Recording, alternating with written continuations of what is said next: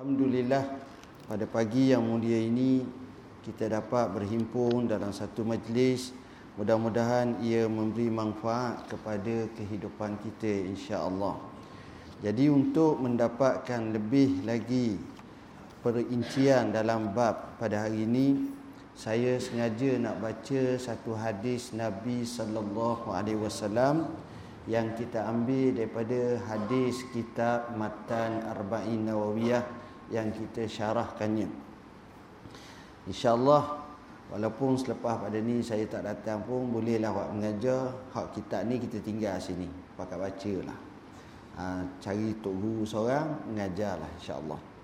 Hadis yang saya pilih adalah hadis yang keempat. Kejadian manusia dan amalan berdasarkan yang terakhir daripada Abi Abdul Rahman Abdullah bin Mas'ud radhiyallahu an beliau berkata Abdullah bin Mas'ud ini seorang sahabat yang antara awalan masuk Islam orang Mekah. Dan dia ini adalah orang yang muda pada Nabi. Maknanya macam tengah lah dengan Nabi. Kalau katakan Nabi mati umur 60 tahun dah ha, dia muda sikit lagi Mungkin masa tu umur dia 40-an dan sebagainya. Abdullah bin Mas'ud ini orangnya kuruh. Bukan jenis orang gemuk, kuruh. Dia pakai kain senten sikit. Betih dia tu sahabat ketawa. Sebab tengok kecil sangat. Nabi kata, Wallahi betihnya itu di sisi Tuhan lebih berat daripada bukit Uhud atau gunung Uhud di sisi Tuhan. Abdullah bin Mas'ud dipuji oleh Sayyidina Umar ibn Al-Khattab menyatakan budak yang dipenuhi dengan ilmu. Maknanya hebat Abdullah bin Mas'ud. Salah seorang sahabat yang paling banyak meriwayatkan hadis salah seorang. Dan kalau kita sebut Abdullah dalam ilmu Islam contohnya wa an Abdullah radhiyallahu an Maka di sana sahabat Nabi yang dinamakan dengan Abdullah yang masyhurnya ada empat orang. Hak masyhur sangat. Sebenarnya ramai lagi hak yang riwayat hadis. Pertama Abdullah bin Abbas radhiyallahu anhuma.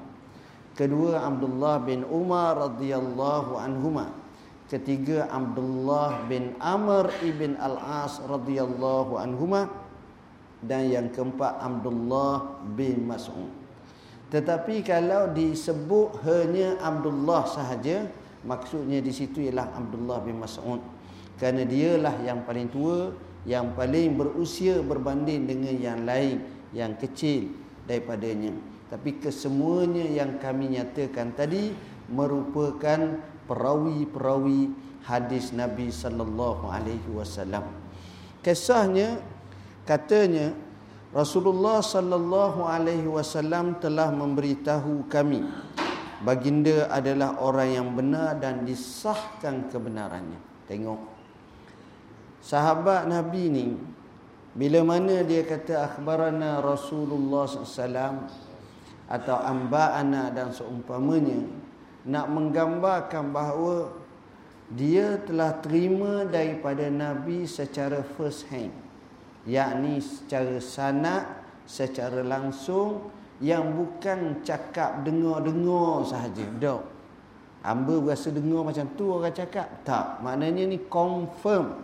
Ha, itulah lebihnya dari segi sanadnya sebab itulah ulama menyatakan al isna minaddin laulal isna la zahabaddin dalam riwayat yang lain kata ulama laqala man syaa man syaa ma syaa.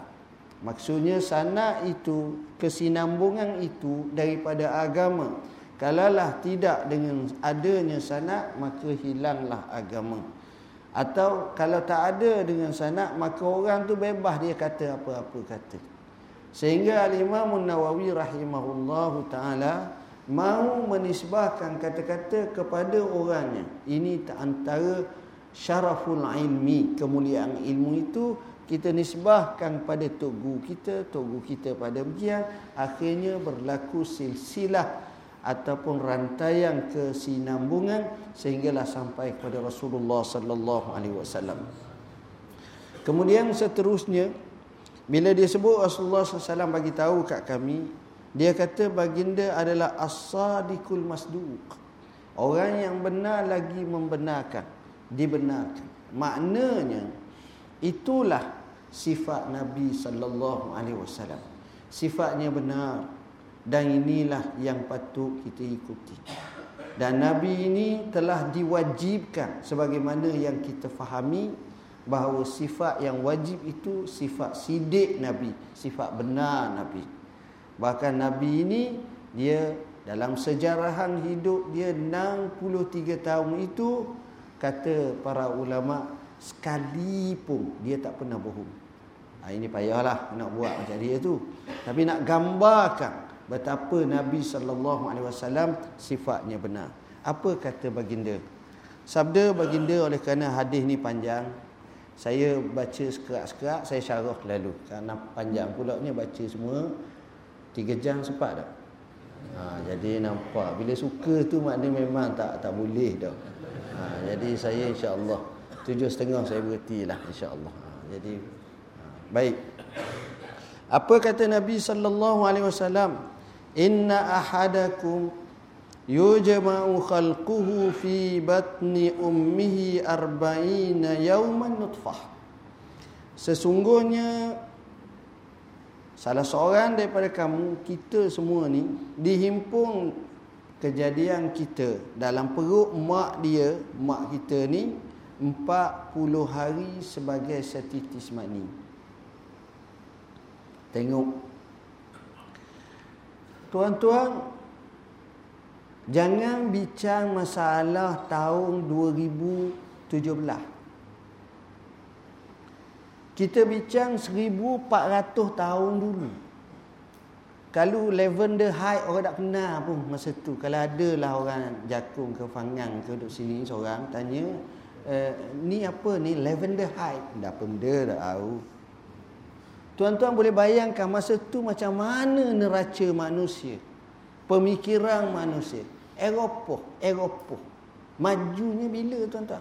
300 tahun kebelakangan ni. Bila berlaku revolusi perindustrian. Orang Eropah banyak melutut kepada Spain, Spanyol. Spanyol pada masa tu di bawah pemimpin kerajaan Andalusia. Yang beri untuk nak mengekspor tamadun ke Eropah. Jadi maknanya tuan-tuan bayangkan macam mana perkembangan perubatan sistem tu sekitar 1400 tahun dulu. Apa benda yang kita tahu? Tak tahu saya. Tak lihat apa-apa. Ah ha, itu nak ceritanya Nabi boleh cakap sedetail itu. Tak ke pelik? Pelik tuan-tuan.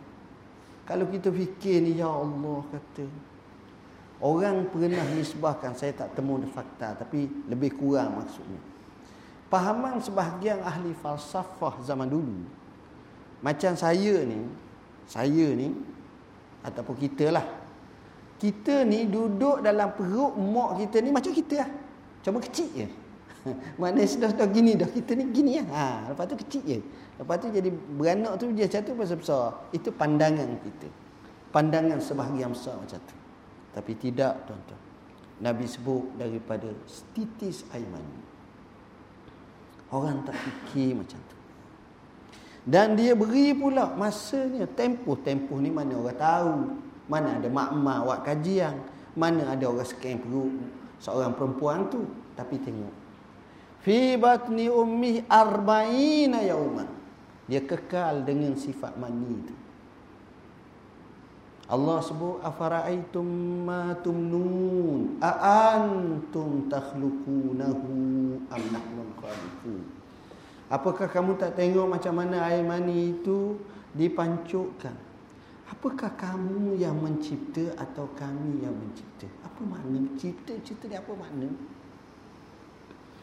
Mani ni dia ada dia panggil hayawan manawi. Hayawan manawi ni maknanya dalam bahasa mudah dalam mani itu ada benda hidup.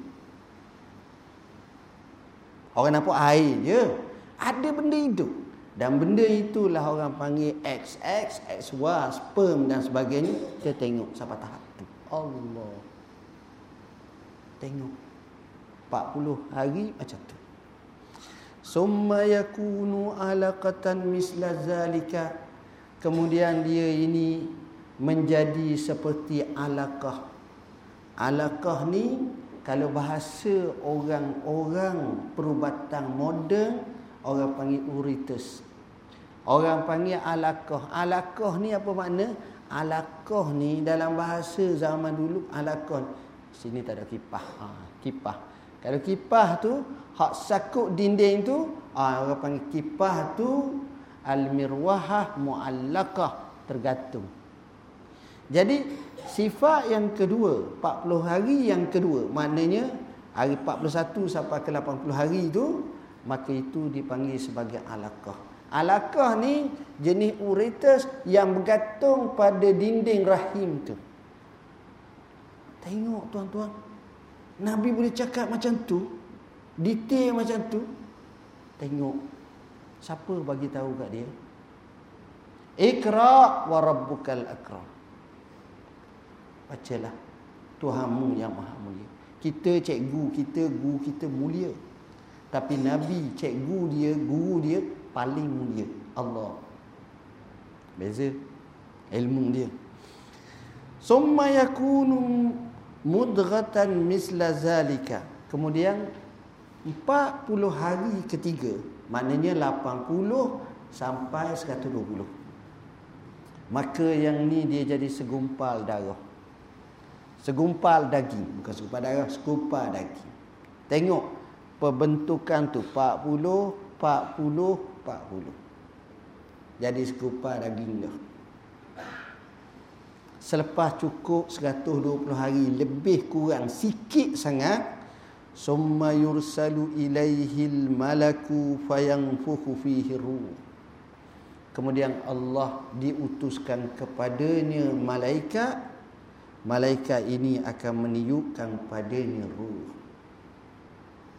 Tengok soalannya yang pertama kita kena faham tuan-tuan macam mana? Tanya isteri kita. Dia mengandung dia hamil. Dia cek doktor. Doktor rasa doktor kata memang sah dah mengandung. Tapi bila sampai hampir 120 hari masa tu dia pun terasa gerak dah kata dia sebelum tu tak gerak ah, gerak dah tengok Ha, sebab itu hukum 120 hari ini satu hukum yang banyak diambil oleh Tok Pekah, ahli fiqah berkenaan dengan uh, gugur janin boleh ke tidak. Kalau sebelum pada tu ada kata boleh, ada kata tak boleh. Cuma mereka kena tengok alasan yang kata boleh. Kalau penyakit sampai kepala otak tak ada dan sebagainya dipanggil kecederaan yang parah maka di situ ada fatwa-fatwanya. Ha, maknanya memang tak boleh berfungsi, itu lain. Tapi kalau ringan-ringan tu, itu lain. Baik. Jadi, bila malaikat tiupkan roh 120 hari, lebih pada tu baru kita terasa ada orang dalam. Dan orang yang duduk dalam perut orang, orang tak panggil orang lagi. Jangan panggil orang lagi. Itu dipanggil istilahnya janin. Janin-janin ni maknanya bayi yang duduk dalam perut mak yang belum keluar tu dipanggil janin. Janin. Malaikat ni datang. Malaikat ni tiup roh dia tak habis sebagai roh buat kerja dia panggil kerja tak habis tak. Dia kena ada benda lain lagi. Apa dia? Wa yu'mar bi arba'i kalimatin. Diperintahkan kepadanya untuk empat perkara. Maknanya atas kita semua ni? Empat perkara. Syaitan ni baik sangat. Buat menang. Tak tak tahu Ha, kurang sangat ah tak boleh. Tak dua je. Tak. Semuanya empat perkara. Hamba empat perkara, tuan empat perkara, orang ni empat, empat perkara dia tulis. Apa dia? Bikatbi rizqihi wa ajalihi wa amalihi wa syaqiyum aw sa'id. Ditulis rezeki. Rezeki ni dapat dah ada dah tulis. Tuan-tuan sebagai contoh tapi ni walaupun tak tepat seolah-olah nak cari ketepatan. Sebuah kerajaan. Kerajaan maksud saya negara ke negeri ke biasanya amalan di Malaysia ni lah contohnya. Dan dunia pun macam tu lah. Dia akan buat bajet. Kita ingat bajet hak lepas. Kita belanja dulu baru kira berapa banyak. Pergi ke Giant tu apa nak beli baru tanya berapa dia akan buat bajet dan bajet tu pula bila dia buat dia unjuk semua. Kementerian ni kementerian ni negeri ni. Okey. Dan bajet tu pula dia tak boleh belanja melainkan dalam bajet tersebut. Dan dalam bajet tersebut dia ada rumah dia. Rumah ni rumah ni rumah ni. Maksudnya hak ni untuk ni hak ni untuk ni hak ni untuk ni. Kod berapa? Kod 21 kod 20 kod 19 macam-macam kod lah. Hamba pun tak tahu. Ha, jadi kita tak apa tahu sangat sebab bukan kerja kita dengan apa tu. Tapi orang yang bahagian keuangan bahagian akaun dia tahu. Ha, minta maaf tu kata duit habis dah bahagian ni. Kata habis. Baru awal ni dah hak bahagian tu habis hak bahagian lain ada lagi. Ha, dia kira rumah dia. Macam kita lah anak lima. Bagilah ke orang ni gini gini gini. Abang long habis dah duit jadi dah kan nak ambil hak daripada hak abangah. Hak abangah abangah kena cari duit lain lah pula. Sebab abangah nak pergi kat sekolah menengah dia ke uh, kacik pula kita contohnya lah. Baik. Jadi rezeki ni Allah tulis dah. Allah tulis tuan-tuan. Apa yang kita dapat tu rezeki kita. Dah kalau gitu ustaz kita duduk rumah. Ha, duduk rumah rezeki kau kurang tu. Ini konsep kena faham. Tuhan tulis bukan bermakna menyebabkan kita tak payah usaha. Yang jadi kita tak payah usaha, ha, pemikiran macam itulah yang menyebabkan kita suka. Kita suka. Tuan-tuan, saya rasa pelik lah saya tengok. Saya banyak pergi Arab dulu, aku nak belajar jugalah gaji ni. Ada setempat tu saya pergi Jordan. Begitu juga Syria. Jordan ni tuan-tuan, tuan-tuan bayangkan. Pagi-pagi ada tempat tu, pagi-pagi dia buat macam markas lah, tempat beripu. Tepi jalan ramailah penuhnya. Masing-masing tu bawa caku, bawa apa ni tuku, bawa apa ni ni duduk tepi jalan. Kemudian datang Seorang kereta Saya dua, tiga, empat ah, Jom mari sini ikut hamba? Maknanya gaji lah Pak kan uh, Mari pula kereta. Ha ni Ha tu Ha tu Ambil dua orang. Seorang dua orang. Nak beki rumah. Maknanya Dia pergi pagi-pagi tu Dia tak tahu lagi siapa dia akan panggil dia. Macam driver taksi lah. Tak tahu tuan-tuan tapi rezeki tu ada. Adakah dia duduk di rumah hanya betul ada juga duduk di rumah orang panggil dia sebab dia terlalu terlalu profesional. Maknanya orang kenal dah well known tu soal lain. Kita tengok. Artinya bila sebut rezeki dia ada usaha. Dia tak boleh kita terstart dengan rezeki saja tak dia kena ada usaha. Usaha ni tuan-tuan kena fikir. Kena fikir macam mana kita nak dapatkannya? Kita fikir. Dan macam mana kelebihan yang ada pada kita? Macam mana cara kita selesaikan? Semuanya kita fikir. Kita tak boleh pakai wakda tak jadi. Fikir. Begini, begini. Caranya begini. Ni begini. Ini penting tuan-tuan. Ini penting. Tuan-tuan, sahabat bagi tahu Orang yang belajar di Harvard University sebahagian lah ada. yang ambil kursus ekonomi kalau balik di negara dia paling kurang gaji dia sejuta setahun. Kenapa? Kerana kepakaran. Kerana kepercayaan. Kita ni kepercayaan, trust. Mana aku percaya mampu buat ni, aku percaya. Tengok. Galiknya orang balik macam ni ni belajar Harvard mesti tak dia tak kerja lah sekolah menengah tak tak ada tak. Dia tak kerjanya sekolah rendah lagi tak tak tak kerja. Terus GLC ni ambil. Terus Petronas ambil. PMP ambil. Hak syarikat besar. Dia punya certificate dia tu sendiri. Orang tengok tu orang rebah. Tu kata muduga pun tak lepas. Hak tu kata muduga sendiri tu macam tak lepas dah. Kenapa? Kepercayaan. Tengok. Dia lah tak mesti syarat macam tu. Kadang-kadang orang lain pun lebih kaya daripada dia. Tapi nak cerita salah satu daripada tanda. Baik. Jadi bab rezeki ni panjang. Saya tak nak cakap panjang sangat. Ha, bukan isu tu saja. Wa ajalihi ajal. Umur kita. Kita je tak tahu bila kita mati. Tapi tetap dah. Tetap dah. Ada dah. Orang ni mati bila, orang ni mati bila. Cuma bila tu kita tak tahu. Kita tak tahu. Orang yang duduk dalam penjara yang akan dihukum sebagai hukum mati, dia sendiri pun tak tahu bila dia mati. Dia tanya wada, hak tu kata, wada pun tak tahu. Ah, itu cerita benar, tak tahu. Saya pernah masuk kat Banduang Akhir. Saya tanya, sebenarnya bila mereka duduk gini mesti dia mati dah ke? Dah. Dia ada mahkamah rayuan lagi.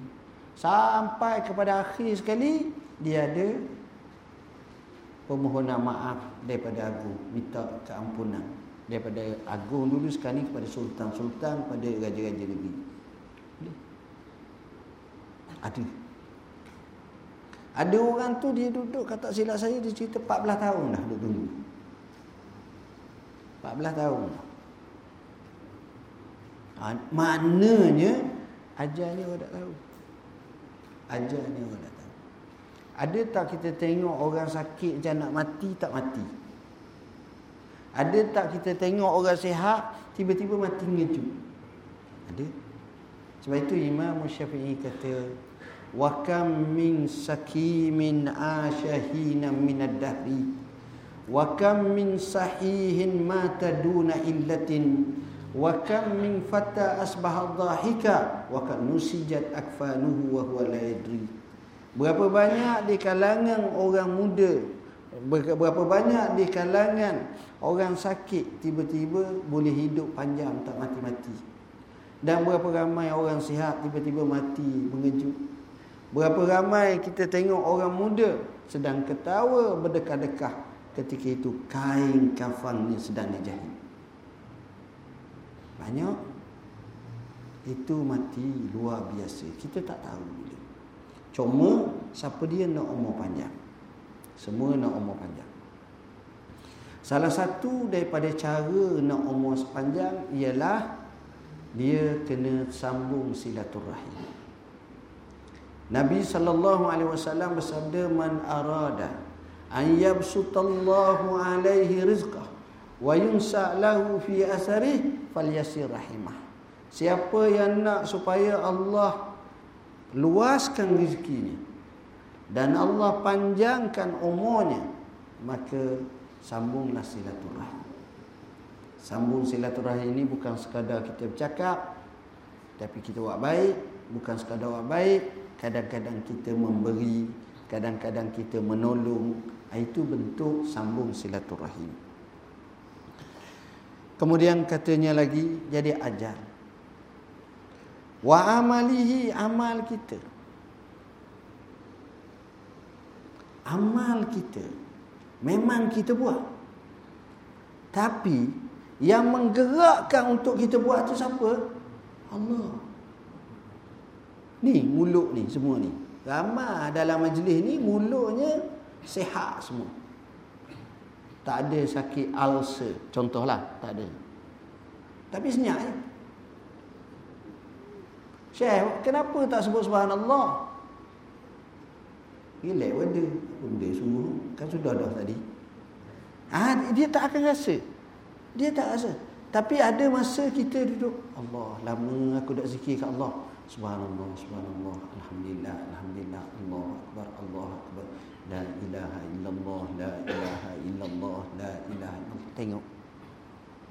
Sebab itu bab zikir kepada Allah sendiri pun walaupun lidah kita tak ada ulcer mudah ni ni nak zikir pun kita minta dengan Tuhan. Allahumma inni as'aluka lisanan rabban bizikrik. Ya Allah aku minta pada kamu berilah kami li aku lidah yang basah dengan zikir padamu. Jadi maknanya kita minta dengan Tuhan untuk zikir kat Tuhan. Betul Allah kata fazkuruni azkurkum muzikir kat aku aku zikir kat kamu. Tapi walaupun disebut aku, muzikir kat aku aku zikir kat kamu, aku ingat kat kamu, tapi nak ingat tu kita kena minta dengan Tuhan juga. Ramai orang dia tak mampu tuan-tuan. Kesian. Kesian. Dia tak tahu apa benda nak buat dia. Allah. Patutnya kita cari masa kita ada ke untuk kita buat. Jadi amalan kita ni wasyakiyum au Sama ada orang tu celaka atau orang tu bahagia. Celaka atau bahagia kita tak tahu. Ada tak kita tengok kawan kita? Ya Allah. Sekolah rendah Sekolah menengah. Cermin sekolah tu 18 utir dah pecah. Lepas tu pasu sekolah. Gocoh dengan cikgu. Lawang ni pula. Polis mari Masuk sekolah nakal Apa semua sekali. Ha, Kita kata orang ni memang Berat Berat no. Saya neraka Seolah-olah. Teruk. Marah Selepas 40 tahun dah kita tua duduk di Lavender High. Mari kita tengok. Tengok muka. Eh, mu mak? Ya. Duduk surah. Dahi hitam. Mak. Kau, oh memang duduk sini ya. Tiap-tiap waktu, ya. Berapa kaki kena potong dah sebab rih motor tu, ya, mari surah dah ni kuat. Contoh. Berubah. Allah. Kita kata aku ingat aku baik padamu. Sekarang ni kau ni jauh baik pada aku pula. Ada tak orang macam tu? Banyak. Ada orang tu masa kecil tu rajin pergi surah, rajin pergi pakai jubah, pakai serban besar gini gini gini. Bila besar kita tengok bertanding tubuh sadu pula. Gini gini nak masa ni gini gini gini gini pakai underwear aku paling kecil sekali tu. Allah kata aku tak saka. Lah ya Allah. Kata ni dapat duit banyak macam mudah tu. Kata hmm. gambar hak masa kecil tu dak dak delete lagi ada lagi. Lah bayar tu dulu saya orang dak cerita dah dulu sekarang ni. Ha tengok. Eh, banyak belakang jadi hak ni kita tak tahu. Cuma kerja kita doa minta jadi baik tak jadi baik. Yang kita tengok Nabi tegaskan Nabi kata apa? Fa wallah allazi la ilaha ghairuhu Demi Allah tidak ada Tuhan kecualinya sahaja. Inna ahadakum la ya'malu bi'amali ahli jannah hatta ma yakunu bainahu wa bainaha illa zira' fayasbiku alaihi alkitab fayamalu bi amali ahli nar fayadkhuluha. Ada di kalangan kamu orang yang beramal dengan amalan ahli syurga sehingga jadilah dia antara syurga dengannya hanya sehasta sahaja. Kalau orang kata mak tu macam Allah syurga. Mak tu macam syurga tak ada apa. Syurga je. Sebab amalan dia baik sangat. Masjid gi surah gi apa semua. Okey. Semua sekali. tapi telah ditetapkan bahawa dia ini sebagai ahli neraka. Makanya dekat dia nak mati, dia beramal dengan amalan ahli neraka tu mati. Neraka? Ialah bukan maknanya dia tak masuk syurga. Kalau dia beriman masuklah syurga juga. Nak ceritanya macam tu. Ada macam tu. Allah Yang ini kita takut. Sebab itu seorang tok guru Dia doa.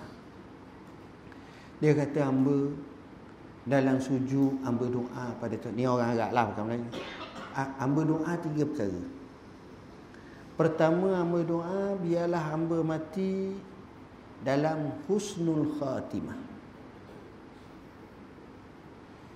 Kedua hamba doa biarlah hamba mati kalimah akhir kami la ilaha illallah.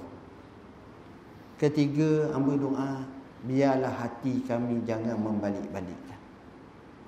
Doa ya muqallibal qulub sabbit qalbi ala dinika wa ala ta'ati. Tetap. Dia doa Allahumma khtim lana bi husnil khatimah. Dia doa Allahumma khtim lana bika biqauli la ilaha illallah. Tengok. Kan bagus. Hebat mereka ni tuan-tuan. Ini orangnya. Jadi ada orang tu amal ahli ahli ahli syurga dekat tapi dah jadi macam tu. Kedua wa inna ahadakum la ya'malu bi amali ahli an-nar hatta ma yakunu bainahu wa bainaha illa zira' fayasbiqu alaihi alkitab fayamalu bi amali ahli aljannah fayadkhuluha. Yang kedua ada di kalangan kamu yang beramal dengan ahli neraka. Maka jadilah antara kamu ahli neraka tu dia beramal ni orang tengok teruk sangat maka jadilah antara neraka tu dengan dia tu ibarat sejekar je ataupun sahasta je Allah berat berat berat sebut berat berat, berat.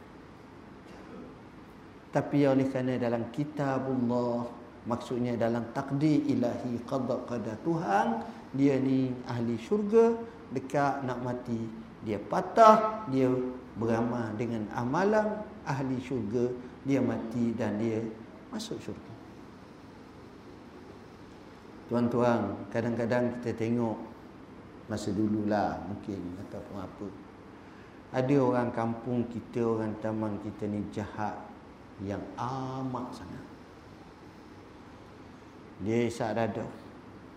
Dia curi. Dia menyamu. Sampai pada meropok. Sampai kepada bunuh orang. Akhirnya dia ditangkap dan dia ni memang kalau tengok Tok Imam pun nak sepak Tok Imam. Surau ni paling benci sangat pergi lawan mari tu nak pergi cabur orang macam-macam. Oh, Tuhan saja yang tahu betulnya dia, samsingnya dia. Akhir selepas dia dijatuhkan hukuman, dia duduk sebagai banduan akhir. Kalau kita pergi lawak dia tuan-tuan, selepas dua tahun, setahun, kita tengok dari dia hitam. semayang, baca Quran, khatam Quran seminggu sekali, seminggu dua kali, zikir, baca Quran, baca Quran, buah sakat. Ada tuan-tuan. Saya pernah bertemu ramai macam tu. Sebab bagi dia tak ada dah peluang. Ni je. Dia insafi diri dia. Tengok. Kita ni hak rasa dah ahli syurga dah relax berada. Ha, jadi dah kita pergi mayang, kita gini, kita rasa secure, kita zoom selesa tuan-tuan. Gitu. Sebab itu isu macam ni lah kena doa pada Tuhan sentiasa. Biar kita ni mati, kalau boleh, ada empat cara. Pertama, kita mati dalam ibadat. Kedua, kita mati tempat tu baik. Di masjid ke, di surau ke, Ketiga kita mati kita ni sedang beribadat. Mana sedang beribadat. Mana bukan bukan sekadar dalam ibadat tu saja tapi kita sedang beribadat. Oh comel sangat. Dan keempat kalau boleh biar kita mati kalimah akhir kita la ilaha illallah. Abi. Tak ada apa. Tak apa tuan-tuan. Ya tu. Kalau tuan-tuan boleh belilah mati macam tu. 10 ribu beli tuan-tuan. Dia kata kalau nak dapat package ni kena bayar 10 ribu. Ha, bayar lah. Tapi memang tak boleh pun. memang tak boleh. Kalau boleh. Maksud saya benda ni mahal sangat. Saya pernah temu dengan seorang doktor pakar. Dia pernah rawat agung dulu. Ni masa satu forum. Siapa sekarang saya ingat. Dia kata, saya ni duduk di hospital, rawat orang. Dan masa orang nak mati, saya ada di tempat tu banyak kali. Bukan seorang. Dan ia kerja dia mungkin tempat ICU ke, CCU ke apa ke. Banyak kali. Tapi saya nak bagi tahu kat tuan-tuan. Banyak yang saya tengok bila dia mati, nak mati, pakai senyap gitu je. Amat sedikit orang tu nak mati, kalimah akhir dia dia sebut La ilaha illallah. Tuan-tuan, sikit. Saya saya suka cerita hak ni tak apalah cerita. Cerita ni kadang-kadang menginsafkan kita. Bagus juga. Walaupun banyak kali saya cerita dan seminggu dua ni saya cerita hak tu. Dua minggu lepas kami di wilayah kami ceramah uh, tazkiyah Jumaat khutbah. Gitulah kursi masjid. Dua minggu lepas kami ceramah ngajar di satu surau Jumaat di Putrajaya. Sudah ngajar. Eh, sudah ceramah. Imam jawatan kuasa ajak ambil makan. Saya pun ajak kawan-kawan. Jom kita makan. Jadi tak kenal pun kadang-kadang. Buah cakap. Sudah tu saya keluar. Sahabat saya pula keluar makan situ. Saya tunggu sahabat saya duduk dalam masjid. Dia surau. Kemudian ada sahabat-sahabat tabli ni mari likung saya. Tu bila nak keluar lagi kata tengok dulu tu main keluar sama dah nak keluar macam mana lagi payah. Dia keluar dia nak kena pergi tonggi apa semua sekali.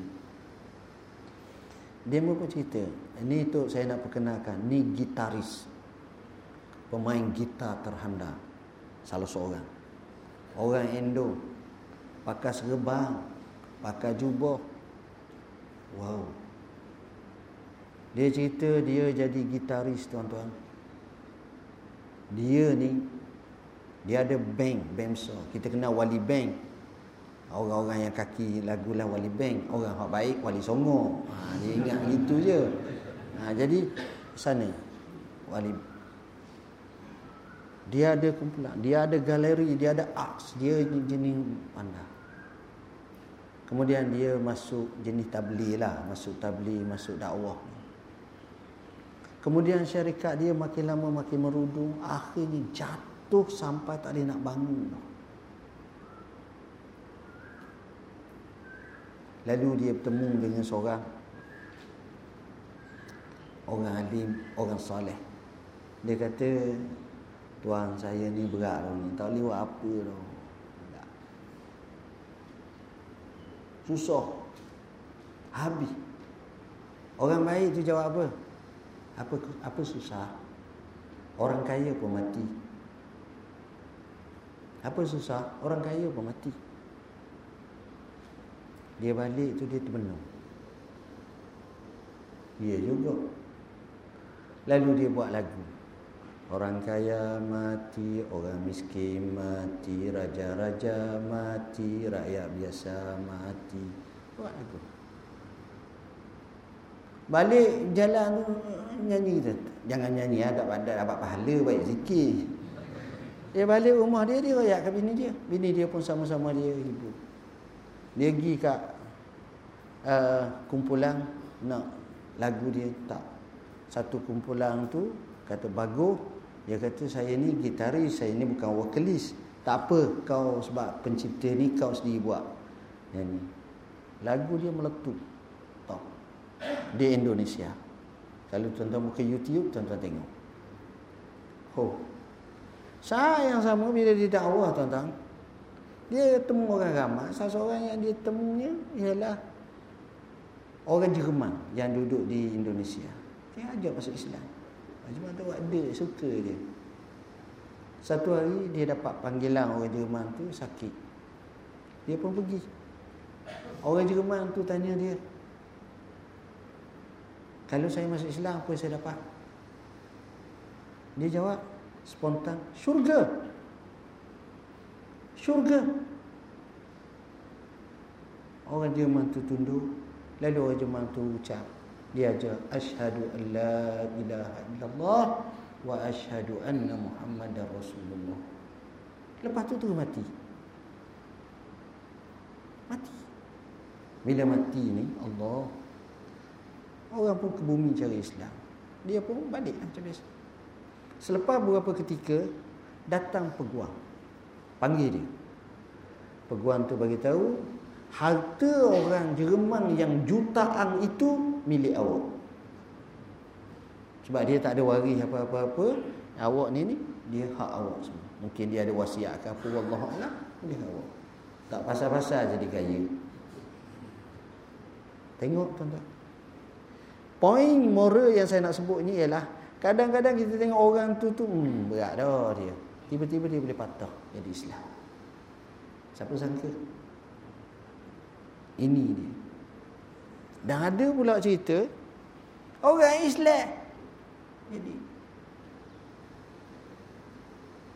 jadi perangai ada oleh. Tak masuk Islam keluar Islam. Cerita lama juga ni cerita lama. Ada seorang uh, dia jaga rumah uh, orang yang bermasalah, orang yang berzina, dia beli, dia beli. Lepas tu ada seorang perempuan. Perempuan ni macam mana dia bergaduh dengan keluarga dia, apalah adalah buat sesuatu, akhirnya dia kena masuk penjara.